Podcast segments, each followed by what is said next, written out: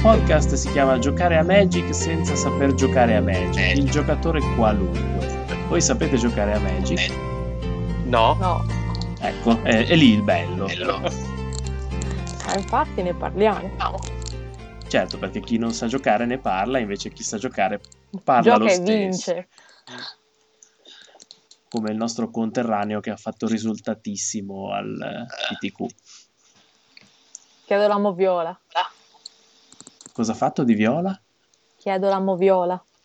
Ah, ok, pensavo che chiedessi Viola. No, no, no, non No, ma chiede. si sente. A parte gli scherzi, si sente? Sì, sì. Sì, sì, Ok, allora va bene. perché sei a molta distanza dal... eh, No, perché non ho mai usato gli auricolari dell'iPhone per parlare. Quindi. Ah, eh vabbè, ma la magia del Mac eh, ce la farà. Ok. Dunque, perché tutto questo?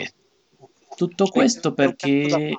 Guarda, quella è sempre la motivazione principale. La motivazione secondaria è il fatto che ci sono un sacco di questi video che ci insegnano come si gioca, che ci fanno vedere che- quali sono le cose giuste da fare, ma a noi non ce ne frega notoriamente una mazza di tutto questo.